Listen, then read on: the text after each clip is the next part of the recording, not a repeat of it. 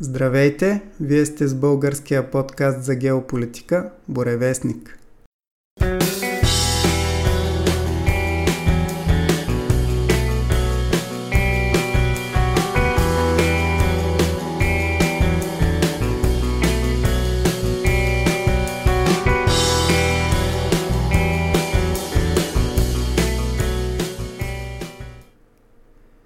Днес записваме нашия 24 брой и отново имаме специален гост, като този път той е един от най-задълбочените български млади автори в областта на и на политиката, и на религията.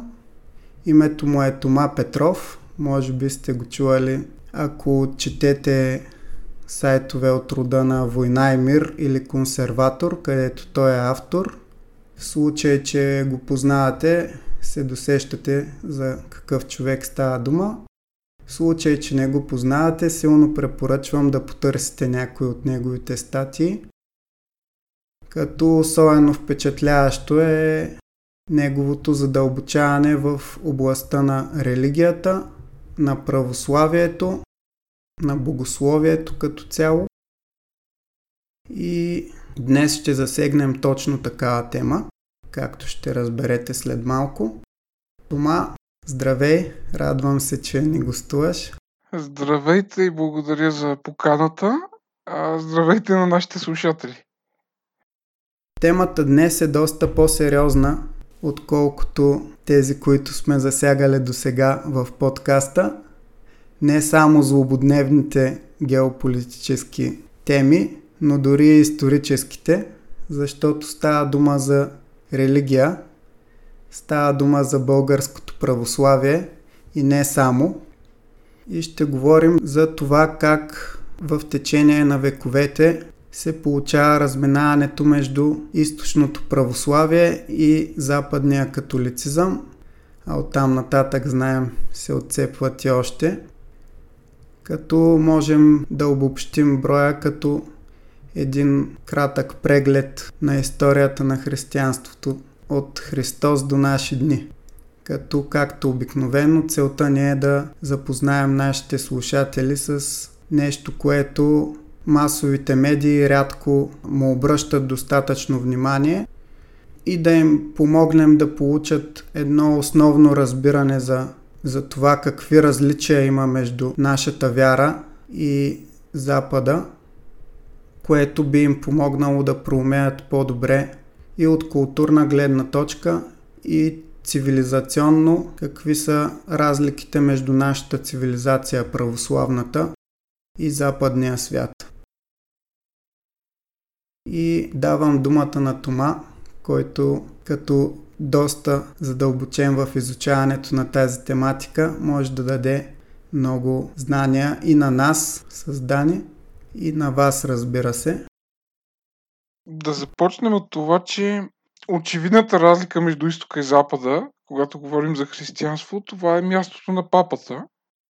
И дори всяка една останала разлика така слиза като на заден фон, защото дори чисто като гледаме литургията или стила на, на естетиката на сградите, а, те всъщност изтока и запада са много близки. Имат, нали, общия корен е очевиден. А, но мястото на римския епископ е това, което е спорно, дори за неспециалисти. И ние трябва да видим защо се получила тази разлика. В Евангелието от Йоан, в последната му глава, едно от последните неща, които прави Христос на земята, е да казва на светия апостол Петър пази овцете ми. И това а, наставление се повтаря трикратно към апостол Петър, с което се разбира, че има такава позиция, която е малко по-особена от другите апостоли, един вид като може би техен водач.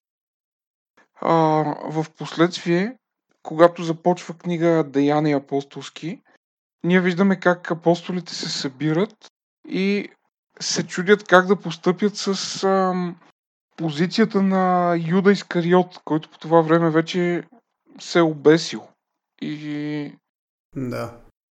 и тогава в а, текста на гръцки язик ние виждаме този въпрос. Какво да правим с епископството му? А, и те решават нали, да, да дойде друг на негово място. Тоест виждаме, че дори в тези най-ранни дни на църквата, тя има структура и има а, някакви чинове. Чинът на епископът съществува. Така че ние виждаме църквата като оформена около епископи. И тези епископи имат също различни функции помежду си. Или по-точно различна иерархия.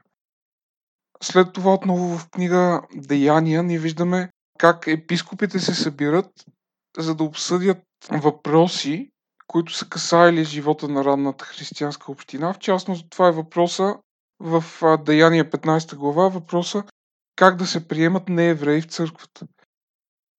И виждаме, че епископите се събират и дискутират съборно.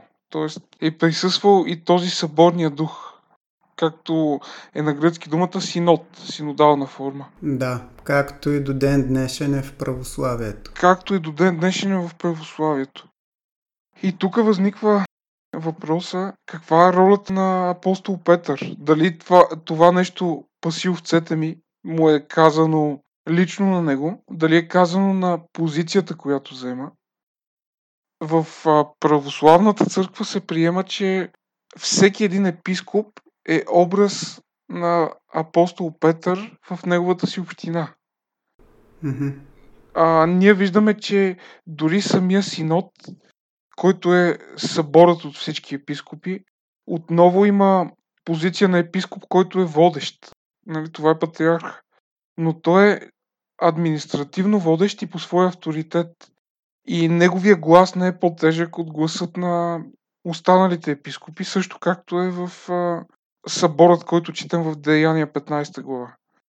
В католическата традиция обаче се е оформило друго гледаще, че апостол Петър има особена позиция и че той е над останалите апостоли не само по своя авторитет, но и чисто функционално той е като своего рода монарх, да кажем.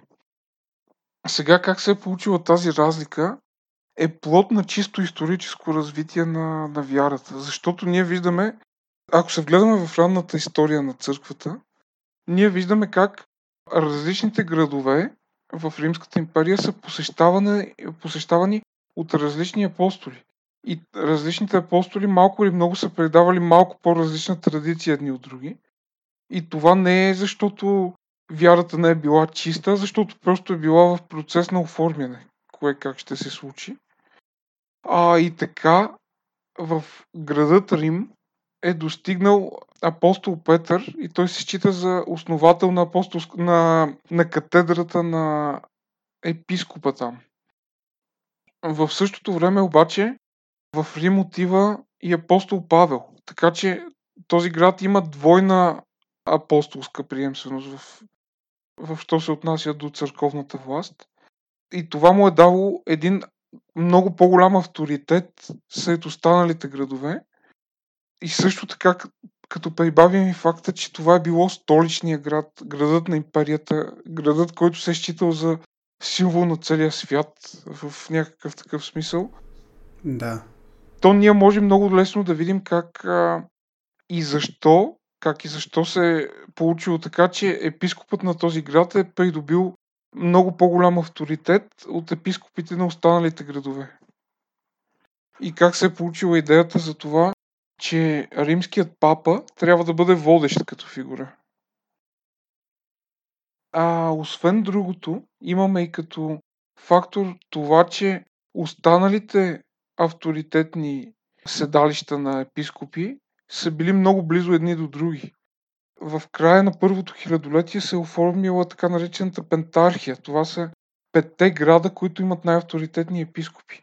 И четири от тези градове са много близки едни до други, чисто географски. Това са Константинопол, Антиохия, Александрия и Ярусалим. И когато ги погледнем на карта, те са в много близко географско разстояние. Докато Рим е стоял отстрани от тях. И това е много повлияло на самия личен авторитет на римския папа, който в чисто географски граници наблизо не е имал равни него. Да. И по този начин се получава някаква естествена разлика, която обаче е трябвало да бъде изгладена между различните християнски власти, но а, това не се е случило, като тук стигаме до нали, възприемания повод, което е така нареченото филиокве или добавката и от сина. Да. Добавката и от сина. Тя, тази добавка е а, към символа на вярата. Може би и на слушателите ще е интересно да чуят.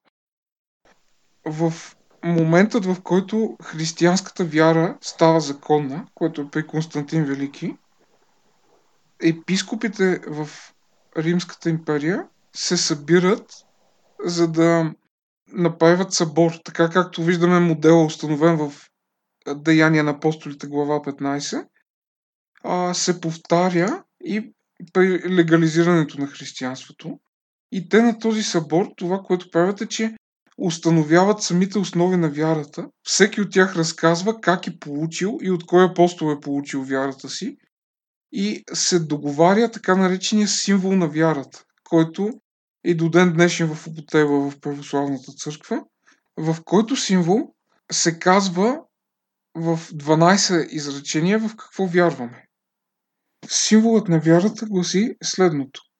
Вярвам в един Бог Отец, Вседържител, Творец на небето и земята, на всичко видимо и невидимо, и в един Господ, Исус Христос, Сина Божий, единородния, който е роден от Отца преди всички векове, светлина от светлина, Бог истинен Бог истинен, роден, несътворен, единосъщен с Отца, чрез когото всичко е станало, който заради нас, човеците, и заради нашето спасение, слезе от небесата и се въплати от Дух Свети и Дева Мария и стана човек.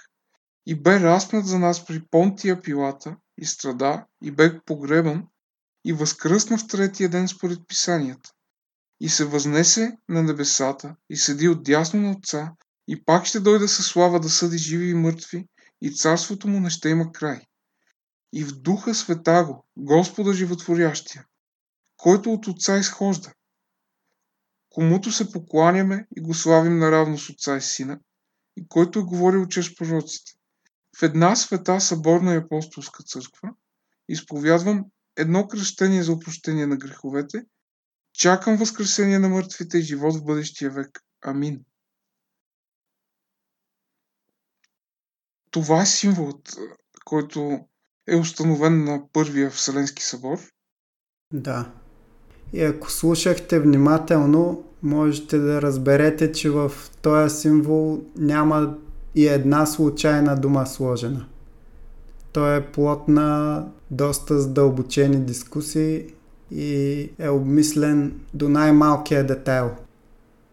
Защото целта му е историческа, дори е слаба дума. Тя е от значение за човечеството във всички времена. Да, наистина няма нито една случайна дума. Има много философско съдържание, което е заключено в тези думи. И дори за да се изясни самия символ, е необходимо, може би, повече от час. А в дълбочина, ако тръгнем да го изясняваме, а, може да. много дни да минат. Нали, всяка дума защо е там, където е. А, и този символ е общ за християнския свят и всъщност това е мерилото да си християнин всеки, който изповядва това нещо е християнин и който не го изповядва е или отклонил се от християнското учение, от а, неговата автен, автентичност, или въобще изповядва друга вяра, а не християнската. Да. И конфликтът между православни и католици, които всъщност а, те са едно, православни и католици, едно нещо, една църква, която има една история и до а, първото хилядолетие от а, християнската история има един исторически път на развитие, но настъпва един момент, в който а, авторитетът на римския епископ се сблъсква с останалата част от православния свят и тогава римската църква се откъсва от православието. Да. А, и поводът става точно въведение, нововъведение в този символ, в този член, който казва и в Духа Света го Господа Животворящия, който от Отца изхожда, католическата църква добавя който от Отца и Сина изхожда. Което изглежда много а, като нещо много маловажно, но всъщност предизвиква много проблеми. А, едно такова ново въведение.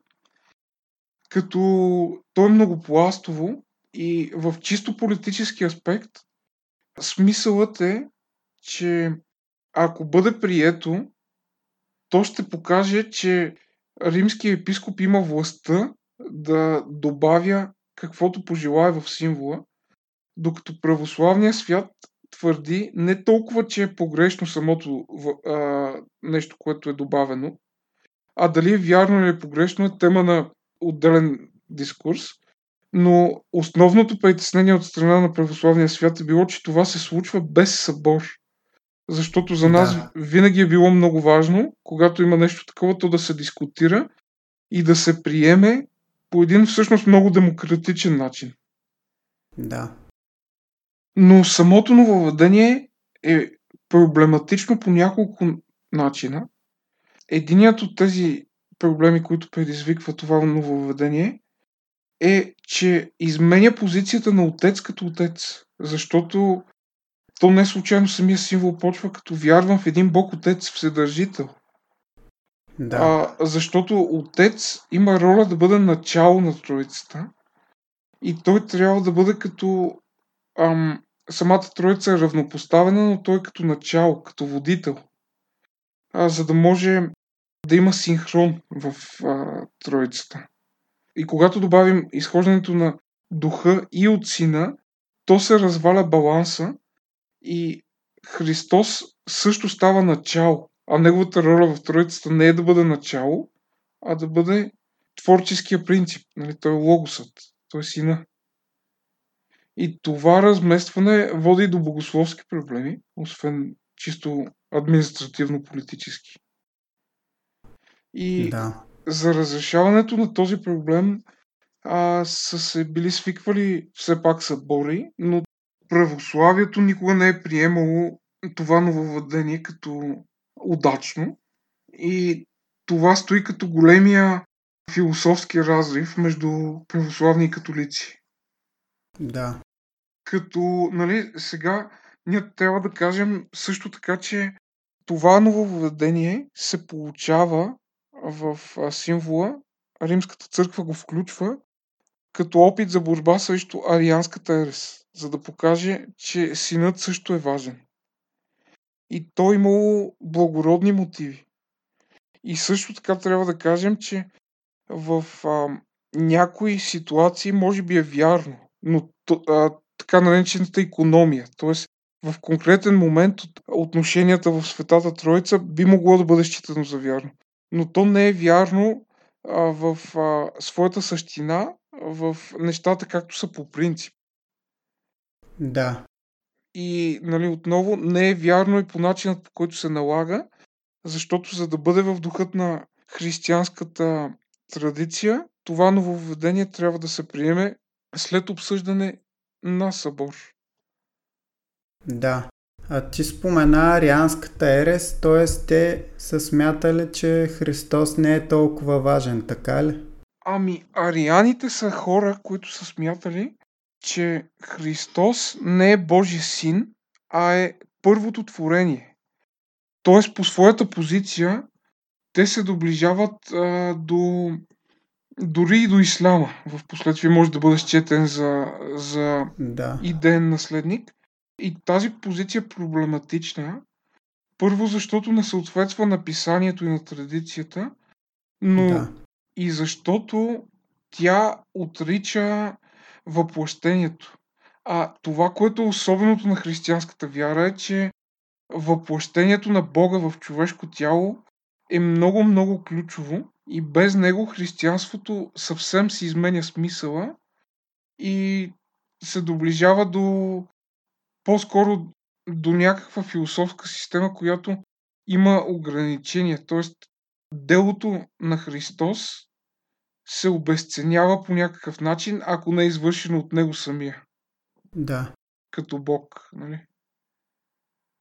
А също съм чувал, че е възможно самия спор за филиокве да идва не толкова от намерението на, на римската църква да промени смисъла, колкото от различно значение на думите на гръцки и на латински. Тоест, ами, че на гръцки... Ние имаме такъв проблем. Да? Че на гръцки думата означава, нали, произхожда както ние го разбираме, а на латински е нещо от сорта на преминава или нещо такова. Да, ами има го това като аспект, а, но все пак а, това малко ще ни отведе и по-напред в темата, но има такъв събор, на който е обсъждано това. И Римската църква все пак го е формулирала по начин, по който да се разбере и на гърците, на гръцката страна. Ясно. И все пак не е достигнато съгласие. И все пак не е достигнато съгласие. Да. Като все пак стои като довод това, че символът е прият по един начин от а, Първия Вселенски събор и не е изменян, така че а, го има и този момент, че самите католици трябва да помислят дали не е редно те да отстъпят, за да бъде на това, което е общоприето. Да. Християнската традиция, при нейното различно географско разпространение, все пак придобива и различен вид според мястото. Да. Като това не е нещо, което да е в противоречие едно с друго, а просто характерни особености според начина по който е приета самата вяра, по който са потръгнали нещата в самата община най-малкото. И в този смисъл разликите между изтока и запада могат да бъдат възприяти като географски и исторически обословени. И това няма да навреди на пълнотата на православието в изтока и запада в конкретни исторически момент. Но, както казахме и по-рано, в момент на конфликт между различни християнски общини, най-естественото решение според християнската традиция е то да има църковен събор, на който да се установи чия практика е допустима, а възможно и двете практики да бъдат допустими и верни. Да. Но ако е някакъв такъв остър конфликт, коя от двете позиции следва да бъде прията за вярна, другата да отпадне от практиката. Да. А в този смисъл са се обособили различни малки камъчета, препъдни камъчета между изтока и запада, които не са толкова тежки като разлики, но е трябвало да бъдат изговорени настрани от а, добавката филиокве. За съжаление, това така и не се е случило, те да бъдат преодоляни. Но да споменем някой от тях, например, това е, да кажем, следствие от Седмия Вселенски събор, позицията на иконата и на иконописта. Защото в православието към 8-9 век виждаме вече иконостас, докато Римската църква няма иконостаси, но приема църковното изкуство. Да. И това също би могло да създава напрежение. Има и такива а, различия, които са изцяло плод на местна традиция. Например, най-характерният пример е това, че западните хора нямат бради, докато източните хора имат бради. И Западната църква е свикнала с това свещеникът да бъде гладко избръснат, докато източната църква винаги е приемала, че свещеникът трябва да бъде с брада. И това е да.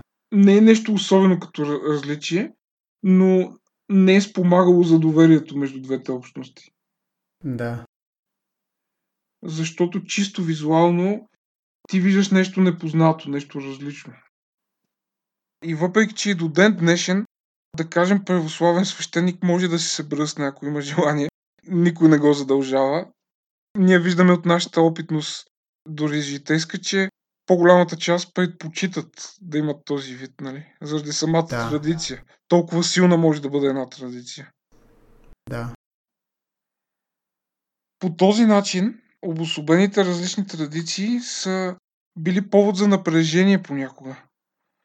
Например, както е по време на патриарх Фоти, Константинополския патриарх Фоти, когато има малка схизма с Запада, която все пак бива преодоляна, то в този исторически момент има и, а, и много други неща, които са свързани с, а, дори с покръсването на българите или Да. пък с позицията на а, западните власти, светски власти, които чувстват, че вече имат нужда, а, тук малко по-далече ще го кажа, но имаме нали, една империя, която е Римската империя, която си съществува с двама императори и от един момент нататък почва да съществува само с един император, с а, Византийския император.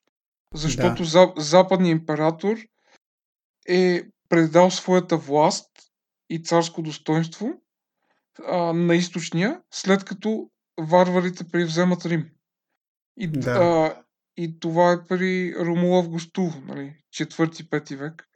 И от тогава също, дълго време този римски свят съществува само с една власт светска, която власт не упражнява своята сила върху всички територии, но винаги е била приемана почетно, поне като властта.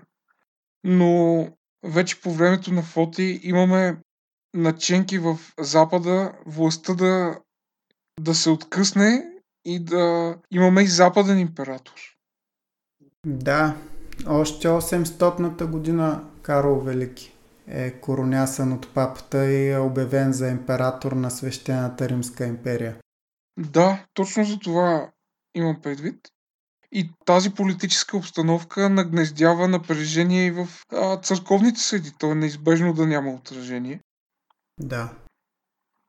Тогава обаче това бива преодоляно, докато в последствие, тъй като така не успява да бъде излекувано различието между изтока и запада пълнокръвно, с времето двете страни на империята, изтока и запада, и двете църкви, които са обособили покрай тях, почват да живеят все по-независим и независим живот.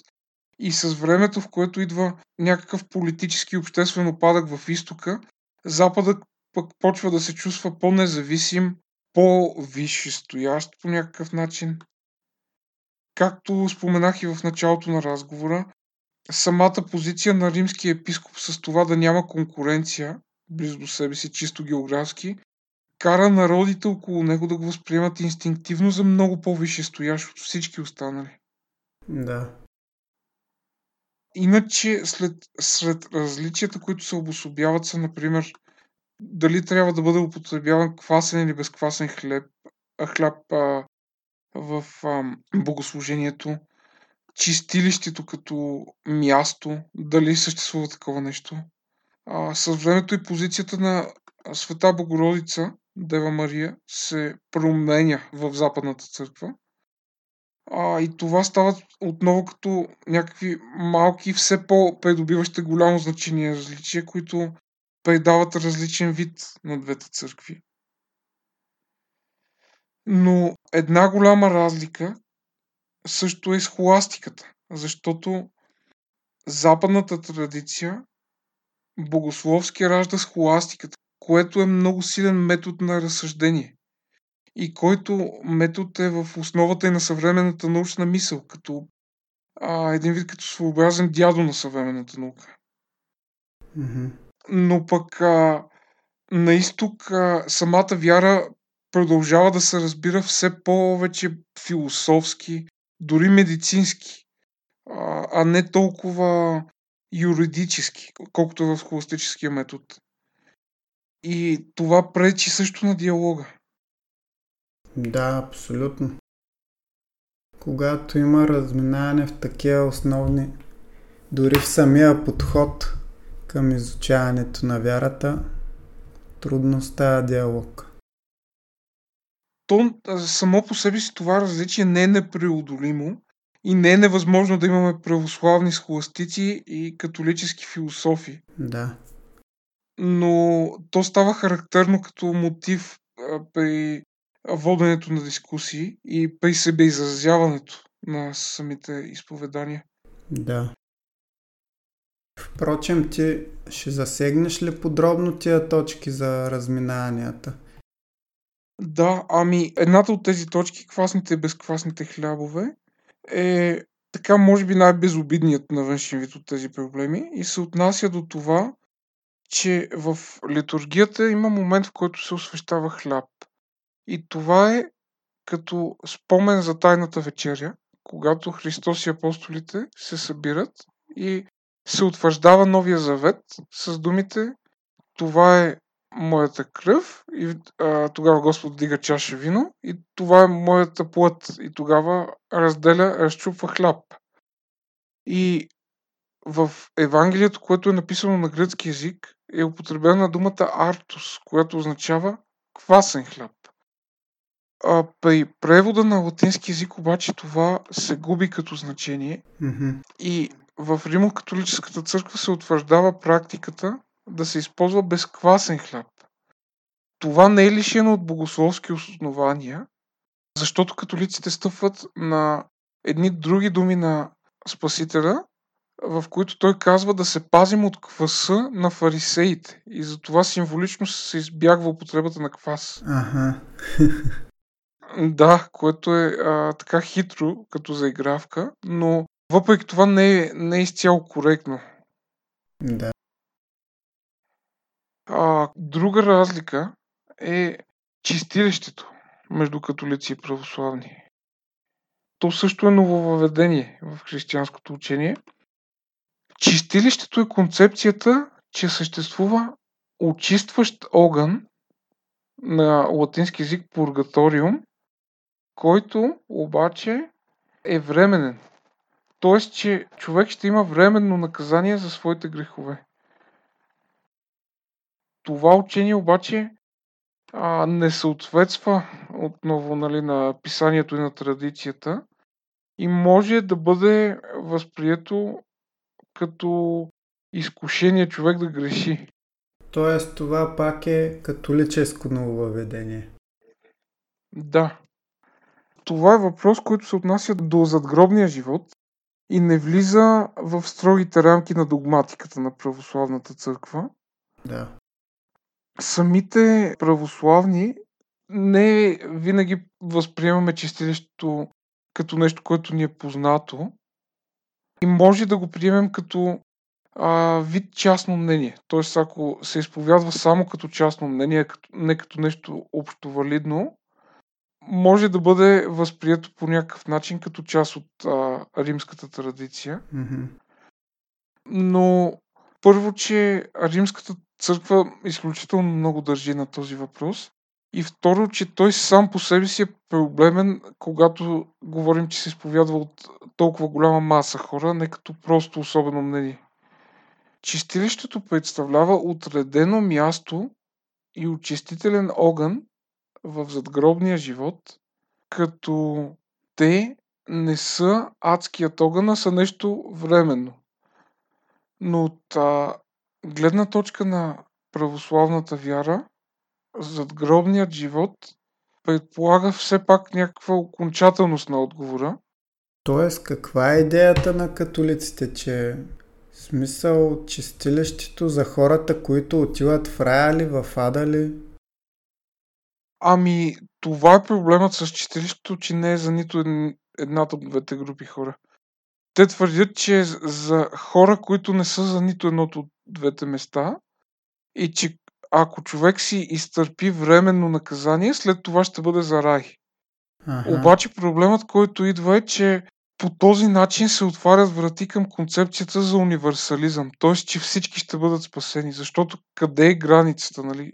Защо Да, ако за едни може, за друго да не може и тогава адът става нещо, което е временно. кой се класира за чистилището изобщо? Да. Доста странно звучи.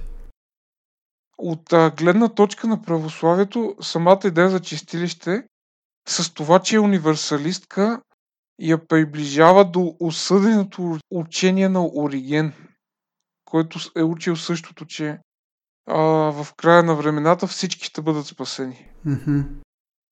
То всъщност мисля, че също едно от разминанията беше, че знам, че при католиците, нали, твърдят, че спасението идва не само чрез вяра в Христос, но и чрез добри дела в житейския път.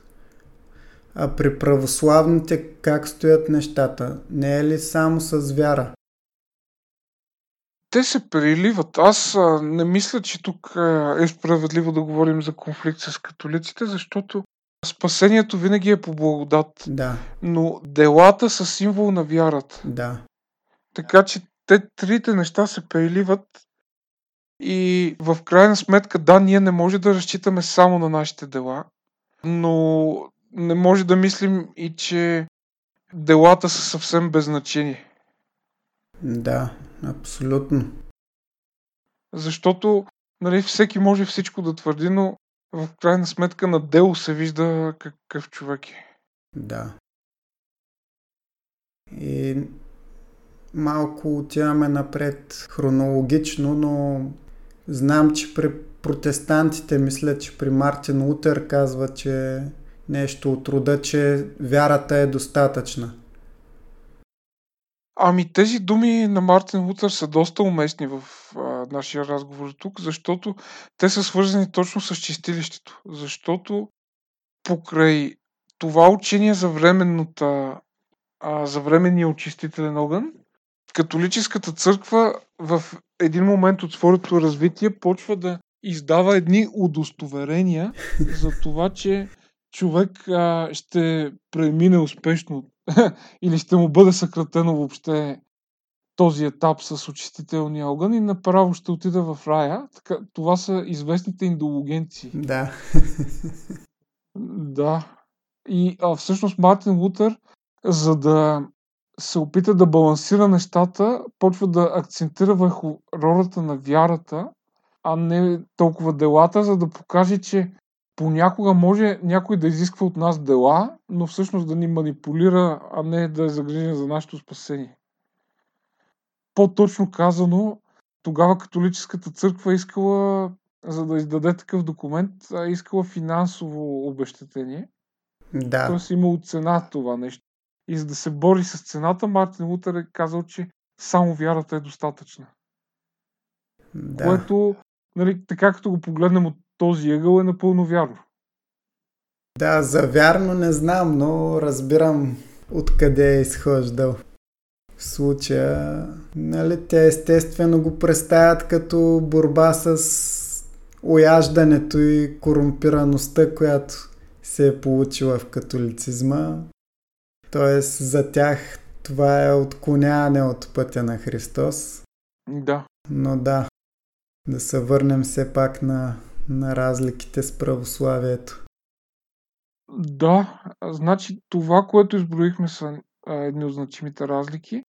Значима разлика е позицията на Света Богородица, но Да. тази разлика се е обособила вече в по-нови а, дни, в последните 500 години от историята на Римската църква, в които девата е считана за съизкупителка, което е така увеличаване на нейната роля спрямо това, което е традиционно прието.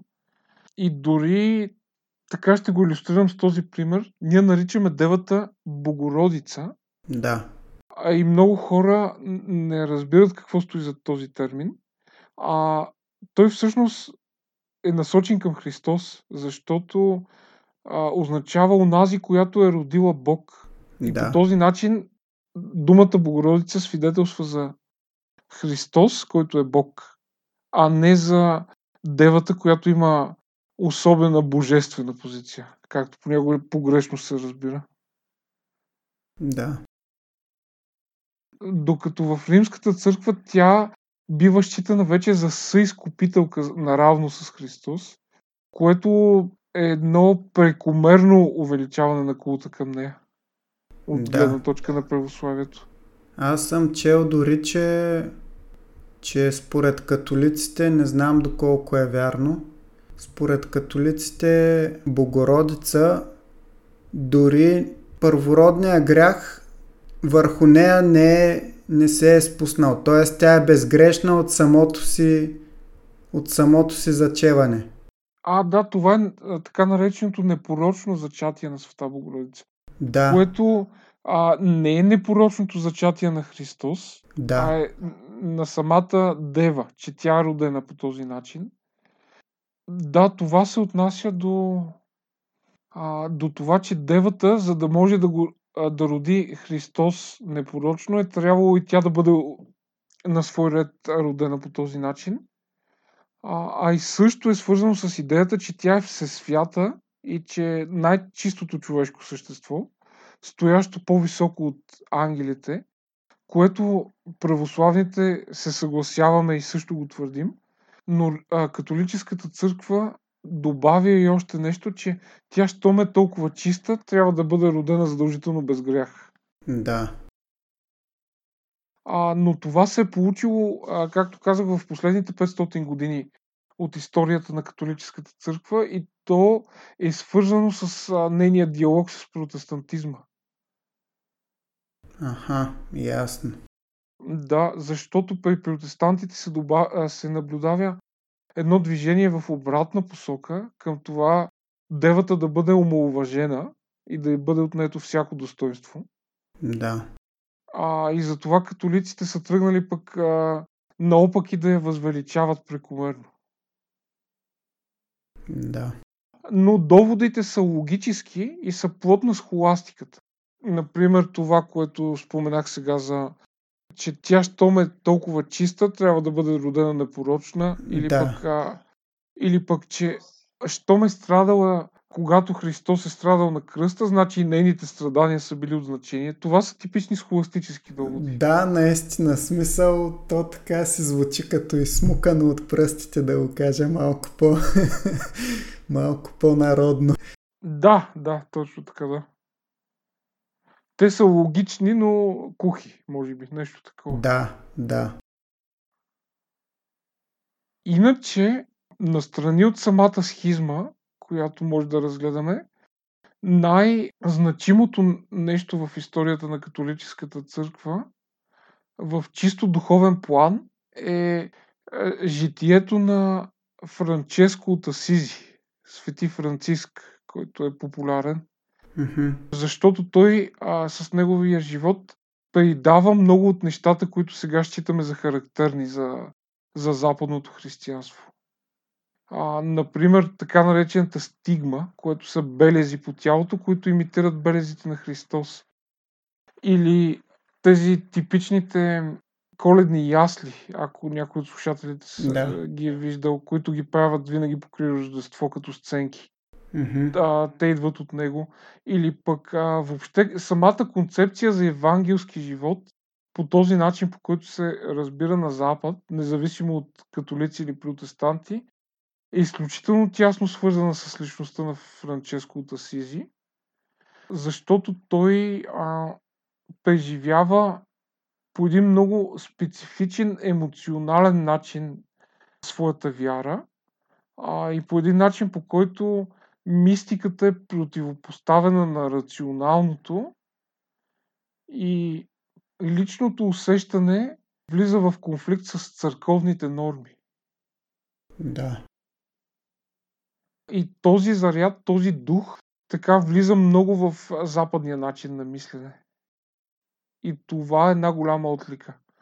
Самата идея с това да бъдеш а, задължително беден, когато преживяваш вярата си, с това да, а, да се уподобяваш на Христос в своите ежедневни дела, което звучи нещо много интересно и не е нещо, което трябва да, да го отречем като православни.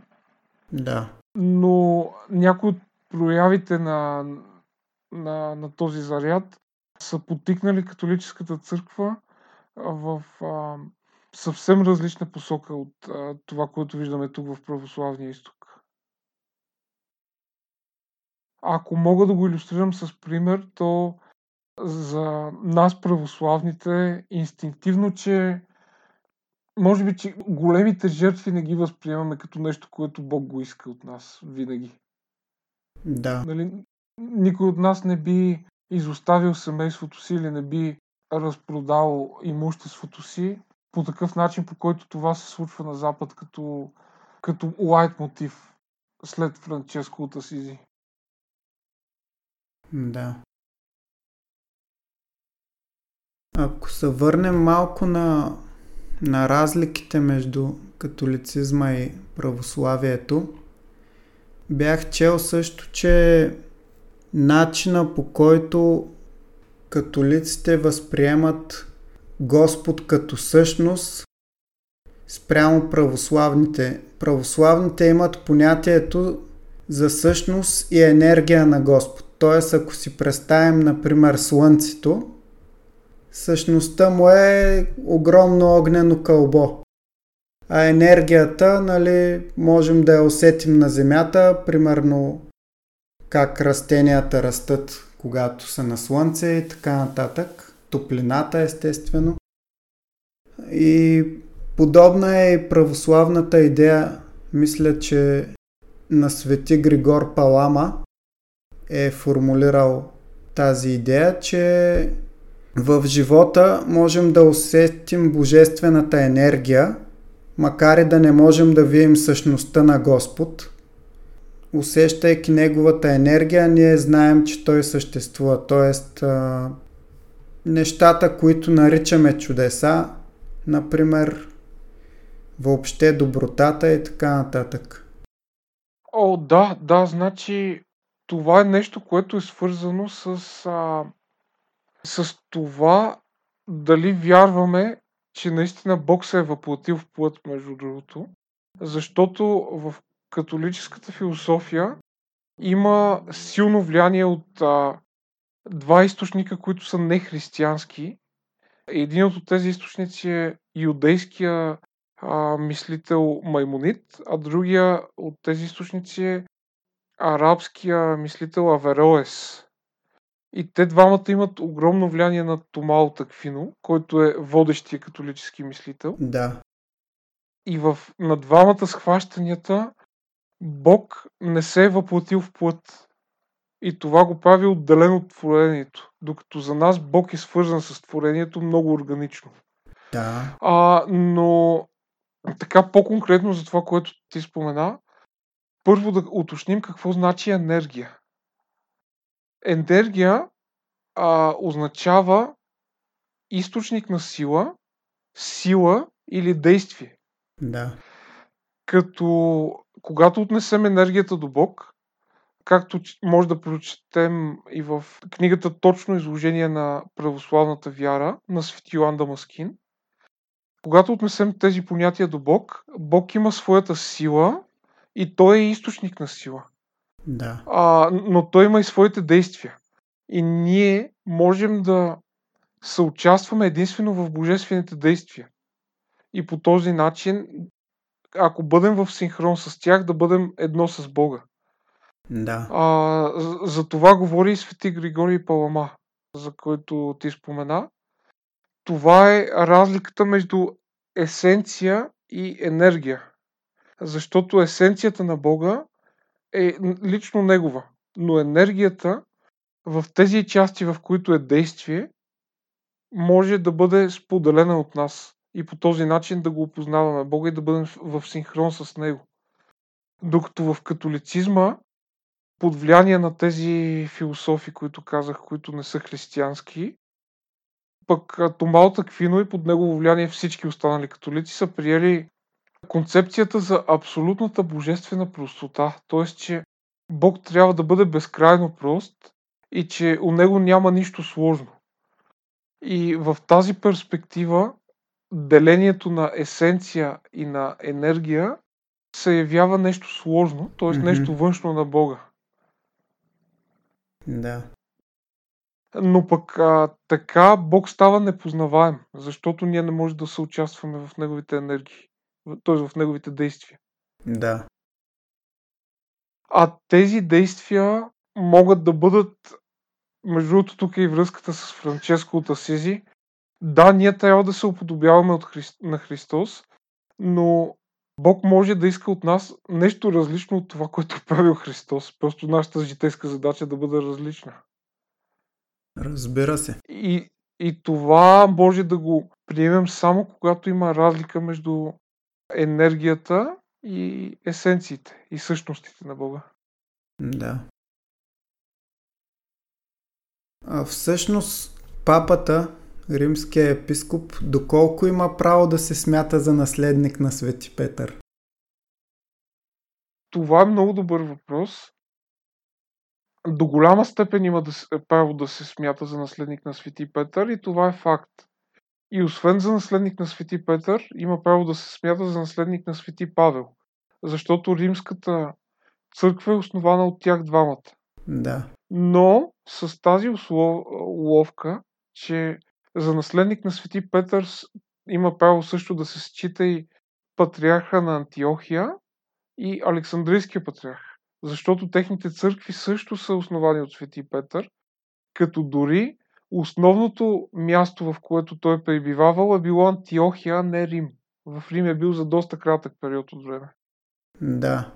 Но цялата непогрешимост, която твърдят католиците за папата, че има, когато говори екс катедра, така да се каже, идва точно от, от това негово твърдение, т.е. от това твърдение на католицизма, че той е наследник на Свети Петър.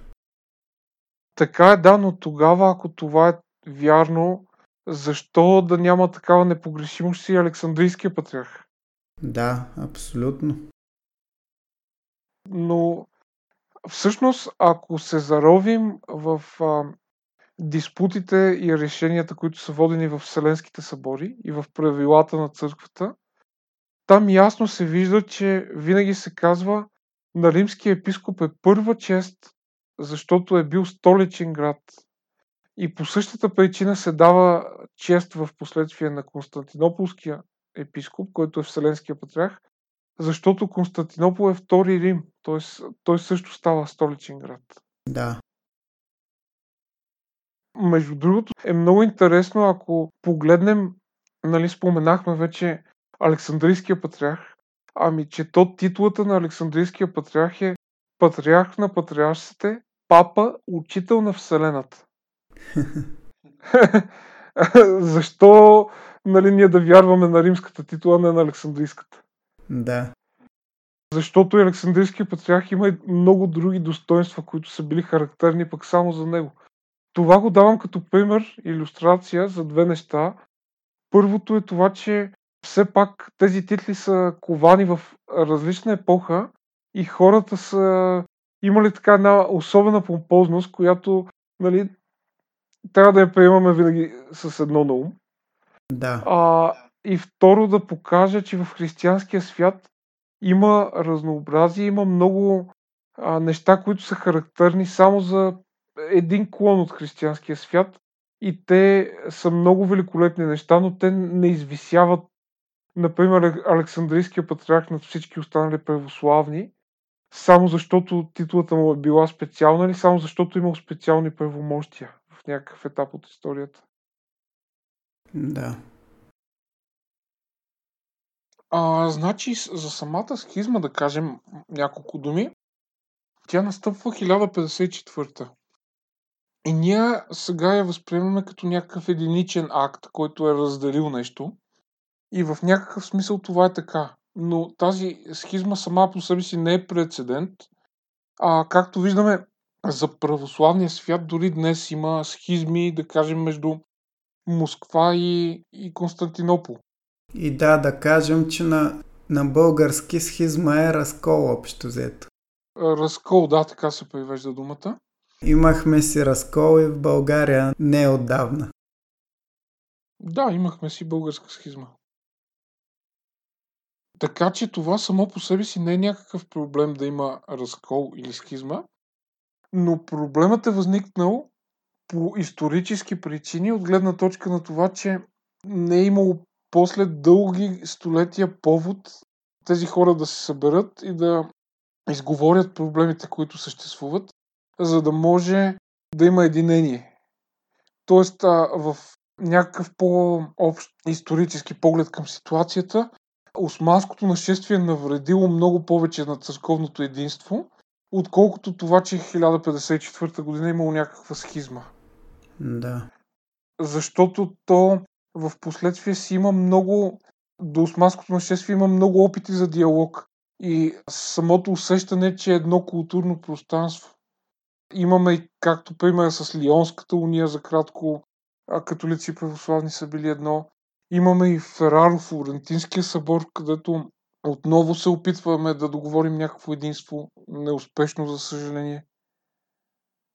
Така че тази схизма ние, ние днес я виждаме в учебниците по история като дата, но тя не е била този вододел, който ни е отделил на две изповедания с такава сила, какъвто е османското нашествие. Да. Като а, той сюжетът а, е доболко познат, може би, на повечето хора, но по време на неделната служба в Константинополската църква Света София, римския легат, а, там където е символа на вярата, казва и от сина, Филиокфе, така се преувиква, и става спор в самата църква и оттам тръгва като някакъв сблъсък. Но има и много политически причини за това нещо. Имаме и тогава един възрастен папа, който е така под влияние на неговите съветници. Впрочем, интересно е и, и ролята на България малко преди схизмата. Когато Константинопол ни покръства, малко по-късно почват и римски... О, даже малко по-рано. Те всъщност а, а, първи изпращат а, легати, но Борис, а, княз Борис Михаил ги отпраща и той залага на гръцкото изповедание. Да. А, всъщност по една много свързана с а, темата причина, че римския папа не е могъл да обещае открито, че ще даде църковна независимост, докато, докато византийците са дали такова обещание и са го изпълнили. Да. Но то към този момент църквата е считана все още за една, така че не е било да... не е имало вероятност, както мнозина си мислят, да бъдем католици, защото тогава католици и православни са били на едно. Да, но все пак става по време, когато нали, при патриарх Фоти, Константинополския патриарх, когато е едно от най-силните търкания между Рим и Константинопол. Да, тогава има и малка схизма, пак така наречената Фотиева схизма. Да, и съответно са се домогвали насам Римската църква и са опитвали да разширят влиянието си. Да, Римската църква винаги е имала особен флирт с България. Дори ако прескочим много векове напред в Възраждането, е имало все пак и план, ако църковната независимост не успее по време на Великденската акция, българския народ да сключи уния, за да получи формална независимост от високата порта и от османската власт. Да. Тогава, да, всъщност преди това, нали, имаме и при цар Калоян, унията и така нататък. Да, и при цар Калоян има така сближаване с Запада. А, и това само потвърждава тезата, че а, не е имало в умовете на хората културна бариера между изтока и запада по това време, по този начин, по който ги има днес. Да, абсолютно. Явно наистина, както ти казваш, османското нашествие и завоевание всъщност слага огромната разделителна линия. Ами да, да, със сигурност е от значение едно такова събитие. Но а, в тази връзка е хубаво да се спомене, между другото, и че а, ние днес възприемаме папството като нещо монолитно, но римския папа, поради особеността на своето положение да бъде с а, такава позиция почитан от всички западни народи, той е бил техен заложник, защото когато френските крале чувстват, че папата е заплаха за тях, те го пленяват и го водят в Авиньон. Това е така нареченото авиньонско папство. Да. Обаче пък се получава така, че нали, този период е известен като авиньонски плен и той е около стотина години, той не е малко. Обаче в същото време в Рим хората си избират нов папа. Имаме нали, някакви години с двама папи. Да. А пък има един период, в който тотално се казва, че на някои хора им омръзва да има двама папи, че си избират и трети папа в Пиза. И имаме паралелно три папства за около 30 на години, а за около 100-100 и нещо години имаме двама папи, които си, си действат напълно самостоятелно. Така че тази катедра на римския епископ, колкото католиците искат тя да има сила и тежест, толкова и това е предизвиквало проблеми и периоди, в които не е ясно кой точно е папа. Да. Като дори по време на Фераро-Флорентинския събор, когато се опитват, когато е последния опит да се сключи уния съюз с Рим и да се помири изтока и запада, тогава всъщност точно тогава имат трима папи. Така че дори тази уния хипотетично да е била успешна, не е ясно доколко другите двама папи ще я приемат за легитимна. Да. Но в историята е така, никога не е едно събитие, винаги са поредица от събития, които дават някаква възможност за нещо да се случи. Така е. Да, отклонихте нещо. Ами, исках да кажа за по време на схизмата папата, който е. Да. Той, той умира точно, точно преди да се случи той, което казваш за, в Константинопол с легата. Папата умира, идва друг. Нещо такова беше, доколкото си спомням. Ами да, той е много възрастен и болен дори. Тоест, реално, едва ли не действат на своя глава, защото още не е избран нов папа.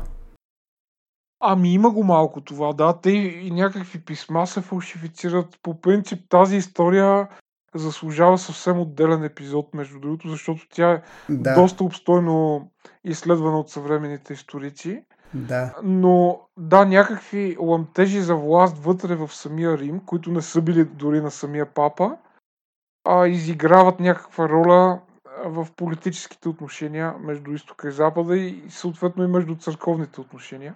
Да. Но, нали, както споменах и от Деве, тази схизма не е чак толкова фатална, колкото ни изглежда от днешна перспектива. Да. А фат, фатално е самото разделяне на изтока и запада и прекъсването на диалога в дълготрайна перспектива. Да. Като а, нали, сега някои казват, че папа Григорий VII е бил човекът, който е отстоявал така позицията на римския папа. Тоест, още от преди той да стане папа, е имал желание катедрата да се развие в тази посока. Mm-hmm. Като той е доста скандален човек, нали? Бил е отлъчван от църквата преди да стане папа. Ако може да, да Кой век е това? Това е Значи той е папа между 1073 и 1085. Значи малко след схизмата. Да, а по време на самата схизма е участник в схизмата, но като мисля, че е кардинал, епископ да. и така нататък. Да. Тоест той си е бил от водещите лица в, в Рим по това време, без самата папска власт да е в него, нали е бил влиятелен. Да. Както казахме, основният проблем между изтока и запада не е в схизмата, която е станала, а в това, че в последствие не е имало събор, на който да може всички различия, които са натрупали, да бъдат осмислени, изкоментирани и изчистени неточностите след тях а, от страна на изтока и запада. Всъщност ние имаме една такава възможност, която е а обаче, за съжаление, недостатъчно пълноценна и това е Фераро-Флорентинската уния. Това е последният опит за единство с Запада преди и той е всъщност по време на нахлуване на османските турци на Балканите. Този опит е изцяло политически по своята същност, като е организиран от а, тогавашния император на Византия и целта е била да се привлече вниманието на Запада към политическите проблеми на изтока и да се възобнови усещането за братство и за, един, и за единна културна общност. Като по време на този събор, за съжаление, първо католическата църква е разделена на три, т.е. имаме трима папи. Да. А второ, че папата, който склонява да провежда преговорите, който си бил предстоятелен на Римската катедра, така е в по-силова позиция и оказва натиск над събора. Mm-hmm. И този събор, за съжаление, вместо да се превърне в място за дискусия, се превръща в място, в което постепенно римската страна започва да диктува някакви условия, виждайки, че византийската страна е изплашена и да се опитва да се наложи но не на принципа на съборността и на дискусията, а на принципа на силата. Да. Като дори присъстващите православни представители са лишавани от храна с дни, за да могат да подпишат определени документи. А, и по време на този събор се откроява фигурата на свети Марк, който е епископ на град Ефес. Свети Марк, светското му име е Марк Евгеник – той е от византийски благороднически род, като е изключително високо образован и е заемал много административни и църковни позиции в своя живот, преди да стане епископ на град Ефес. Като докато е бил жив, той е бил човекът, който е бил с най-голям авторитет по въпросите на вярата. Са допитвали до него, включително и патриарси, защото той е бил голям познавач на писанието. И също така е имал изключителни философски и риторически умения. Той е ученик на небезизвестния гемист Плитон, който е един от най-големите умове на своята епоха, а, който също присъства на този събор, между другото, но всъщност единствено целия събор, единствено Свети Марк се оказва с достатъчно силен гръбнак и с достатъчно голямо мъжество, да не се преклони пред исканията на католическите представители. И той е единственият човек, който се умява да защитава православната позиция в много диспути. Като винаги, когато е имал спор с католиците, той успява да убеди всички, че православието е вярната позиция. И дори папата казва така. Когато приключва събора, всички са подписали, с изключение на свети Марк от Ефес. И папата казва, подписаха ли всички? И те му казват всички с изключение на Свети Марк. Нали, на Марк от Ефес. А, и тогава папата казва, щом той не е подписал, значи никой не е подписал. Да.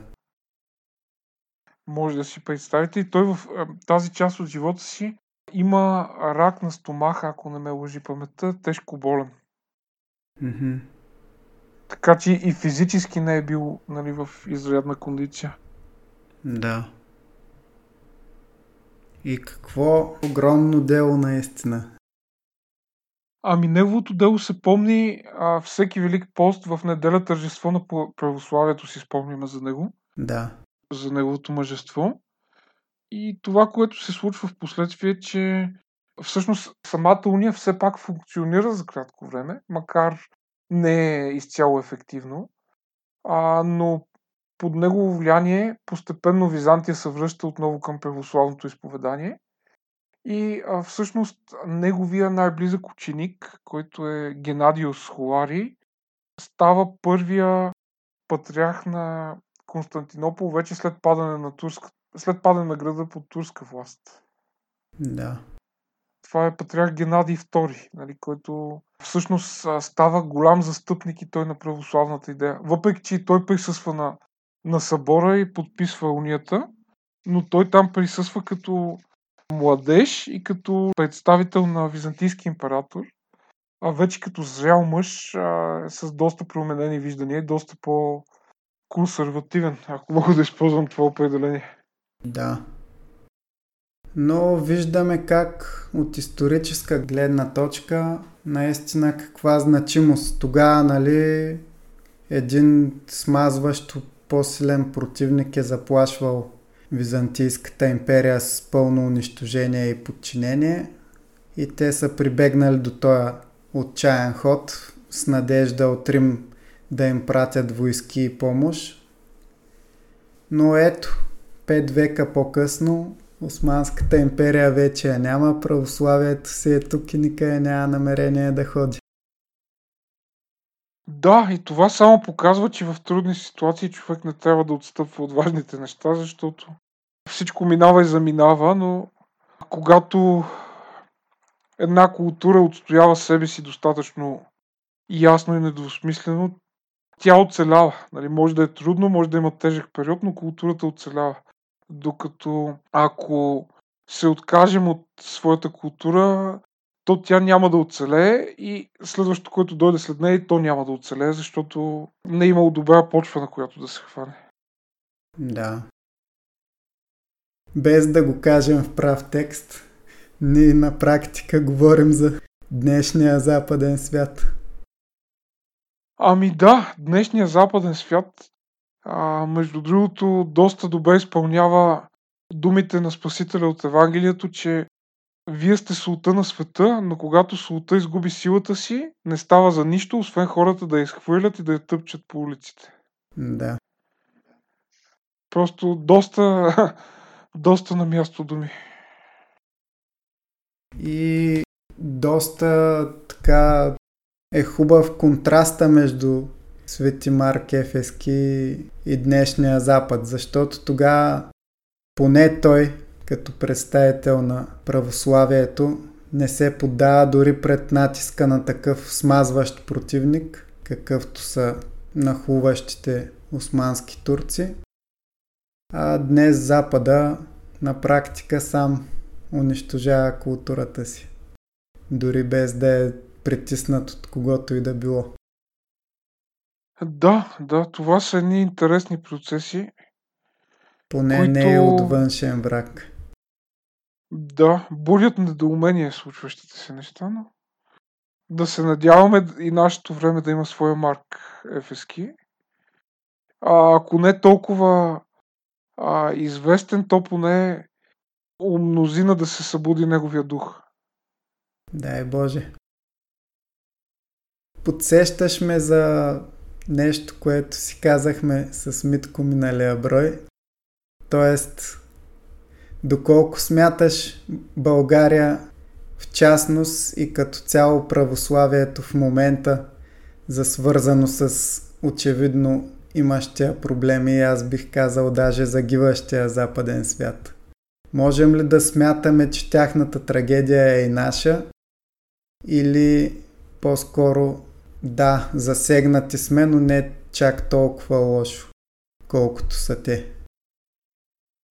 Ами сега, аз го и казах отдеве, че реално османското нашествие ни откъсва от а, общата съдба с западния свят, да. нас, балканските народи. И самите западни хора до съвсем близкото минало са ни гледали като чужди все пак. И дори нямам предвид само комунизма като епоха, ами дори това, че Османската империя била считана за част от Ориента.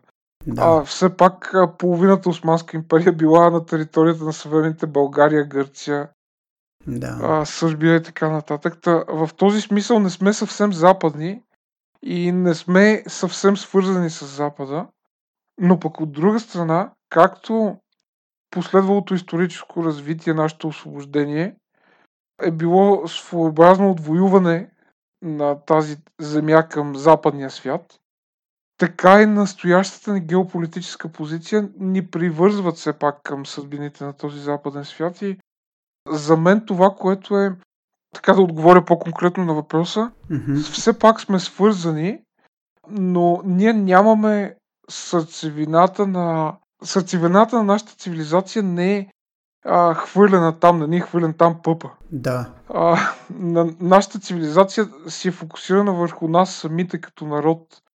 И това са смели думи, но са верни, защото като видим все пак ние сме дали писменост, имали сме висока култура някога и все още имаме потенциала да ги имаме. Но въпросът е по-скоро да се обърнем към към самите нас и да открием позитивните примери и да започнем да оценяваме важните неща, като, като дори да се замислим за това, че да кажем за неща като това какво е дало българското монашество на българския народ, защото ние често ги забравяме тези неща. Или дори нашето си православие, което сме си го съхранявали като нещо, което ни пази, така както нали, и от западни неща, но то ни е обособило и спрямо гърци, и спрямо други съседни народи. Да. Така че може би да започнем малко повече да се ценим. И със сигурност а, добра стъпка в тази посока ще бъде едно добро народно образование, което трябва да бъде възродено. Защото това е най-важното нещо да се възпитават поколенията. Напълно съм съгласен. И се надявам до някаква, макар и минимална степен, да можем ние да помогнем това, за това и с подкаста и въобще като цяло с нашите дела в обществото. Но естествено не е важно кой точно го прави и не е важно дали хората ще говорят за тебе и дали ще имаш слава. Важно е какво дадеш на народа си, какъв е резултата в крайна сметка от действията ти. А дори да го правиш анонимно няма никакво значение, поне аз така смятам. Ами така е. Сега вече имам въпрос, два въпроса. Това, това, което спомена за манастирите е интересно относно ролята за съхраняване на духа по време на робството, специално в България, не само при нас и при нашите съседи. До някъде аз възприемам манастирите как, така както са имали огромно значение за, въз, за възраждането при нас, способстват за естествено за съхранение на националния дух, както например, освен Левски, че е обикалял по манастири, не случайно там, от една страна, че има будни хора, т.е. хора с дух. Той е търсил хора с дух. Къде ще намерите хора с дух, освен в манастир? И на много други места, но там имате най-голям шанс да ги намерите. А не, че не е могъл да се крие толкова по хорските къщи. Ходя по манастири, защото там би намерил съхранен дух. И именно, както и Релския манастир е съхранявал писания от културна гледна точка, за да оцелее България като нация, Ревски манастир има ключова роля. И не само. По принцип манастирите като обител. И самите монаси, това, което правят през целия си живот, ме кара да се замисля и да ви попитам и Владо и теб това като въпрос. Те са два въпроса по-скоро. Какво би накарало човек мъж или жена да стане монах или монахиня в Метох, да положи схема и да мине през всичките фази на монашество. И каква била, би била разликата да станеш католически монах, като мотивация, и каква била, мотива, би била мотивацията да станеш монах православен? Ами, това, което мога да кажа е, че мотивацията винаги е лична и нали, при някой стремеж към истината, към доброто, някаква жажда за вечността или най-малкото с това да бъдат полезни. Но със сигурност мотивацията да станеш монах не е защото си се провалил във всичко останало, както днес се разбира, а напротив, защото си добър във всичко останало и искаш да бъдеш добър в най-достойното дело. Да. Всъщност точно, не знам, някак си на мен ми, ми навежда малко пак контраст с Запада, където идеята е хората да се специализират тясно в нещо и да станат много добри в него. Така е целта на повечето хора и това им се насажда и в училище, и въобще в обществото. А ти казваш за монаха, че трябва да е добър във всичко, т.е. той трябва не да разбира само от едно нещо, от богословие, а да разбира от много неща. Ами да, да. Аз лично се сещам за чудесни примери за български монаси, които наши съвременици. Например, има а, един човек, който е бил брокер финансов и е постигнал финансови успехи, но е потърсил нещо повече. И това е много Да. достойно да го като го видиш. Съвсем по-различно е от а, сюжета, който ни се предлага от а, медиите. Да, наистина. И това сигурен съм, че много слушатели дори не, не биха си го представили, ако не им го беше казал ти сега. Че някой от брокер може да реши да стане монах и то не защото нещо е фалирал или нещо подобно, а точно защото е видял каква суета е всичко това и е потърсил нещо повече. Да, именно. което пък ме навежда към следното. Знаем, често сме гледали, не само по телевизията, но от примери, да речем затворниците. Отиват в затвора и защо би, биват осъждани, казваме тук, човешката гледна точка не е съдани от Бога, чрез съд. И каква е целта на присъдата? Осъденият да се поправи. Не е само ефективна или условна или каквато и да е. И целта не е колко да му дадем 5 или 7 години или 10 или 20, а да бъде такава, че той да има шанс да се поправи. Голяма част от затворниците какво правят затвора? Говоря за целия свят, не за България. Голяма част от тях какво правят? Четат Библията. Или Корана. Или каквото е при тях. И те намират в вярата това, което им е липсвало, т.е. покаяние, покайте се. Това, което се казва. Дори, дори да не, са само православни, дори не само християни. Духовност, тази, която им е липсва, т.е. точно това, което споменавате, а, духовно израстване. И това, което може да също да ви споделя е примерно относно схемата, полагането на монашески обед. Те са няколко, има няколко етапа. Има интересна песен, която е първо идва от гръцки, има я на няколко езици, но интересни стихове има в нея. Среде пустинската област, ако сте я знаете. Да. И мога да ви кажа какво се казва в нея. И естествено, бихме могли да си извадим изводи. Тя е в превод на български би звучала последния начин. Преди да изгрее, да изгрее слънцето и златната зора да се роди, преди палеядите да, да засияят, монасите извършват божествена молитва. Ангелите прелитат покрай тях като птици. Те вземат техните молитви и ги отнасят на небето. Техните костеливи ръце държат в молитва святата броеница и житията на светците. Ръцете им вдигнати, като клони без листа и с мъртвешки цвят.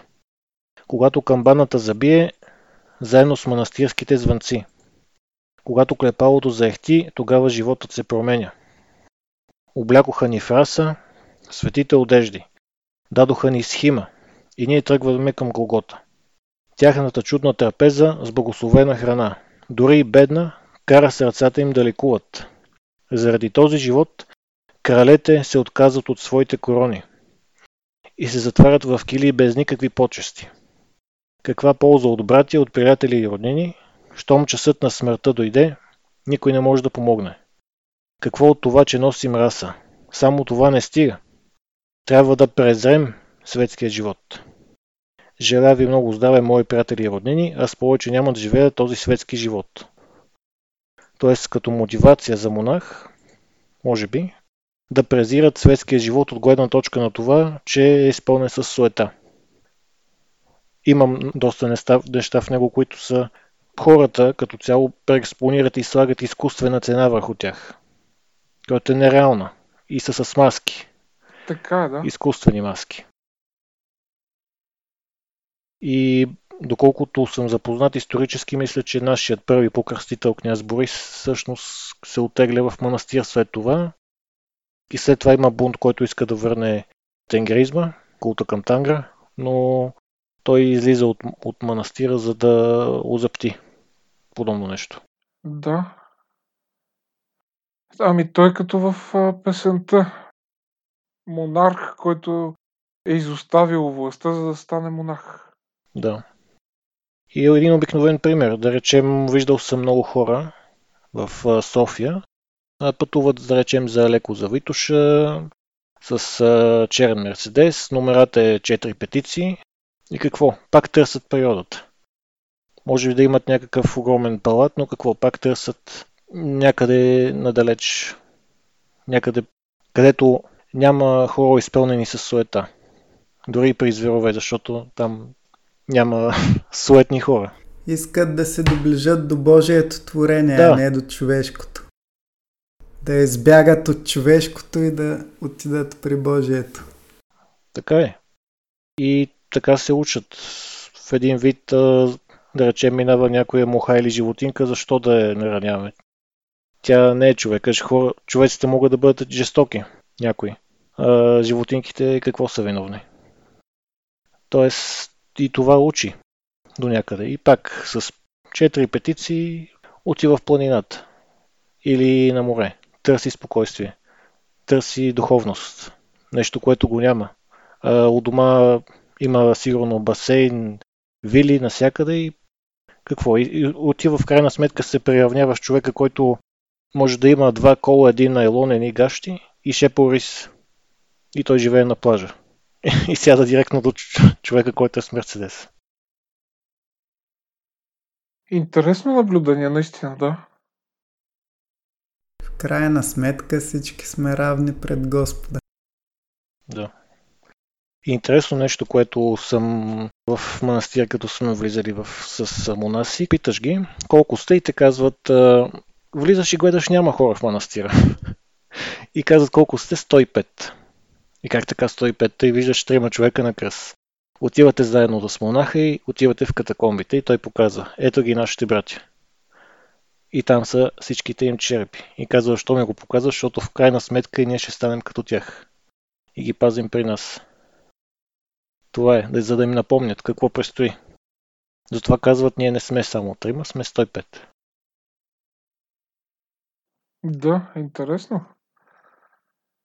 В манастирите така пазят ги черепите, грижат се за тях.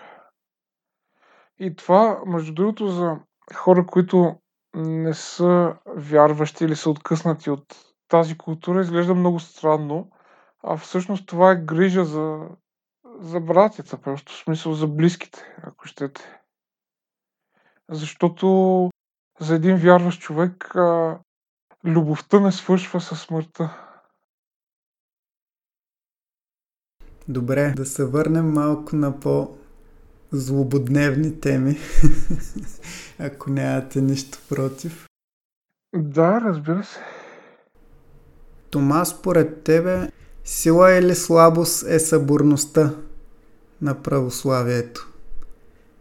И не крие ли опасност постепенно то да се разпадне на народни църкви, които трудно ще стигат до съгласие помежду си. Сега виждаме, например, между Русия и Константинопол сериозните разминавания напоследък. Сила или слабост? По-малко и от двете, но повече сила. Първо, защото самия подход, в който има съборност, като че ли е малко по-почтен. Да. И не носи бързи резултати, но носи добри резултати. А, иначе, що се отнася до схизмите и разколите, то ги има, но те са за някакви злободневни теми.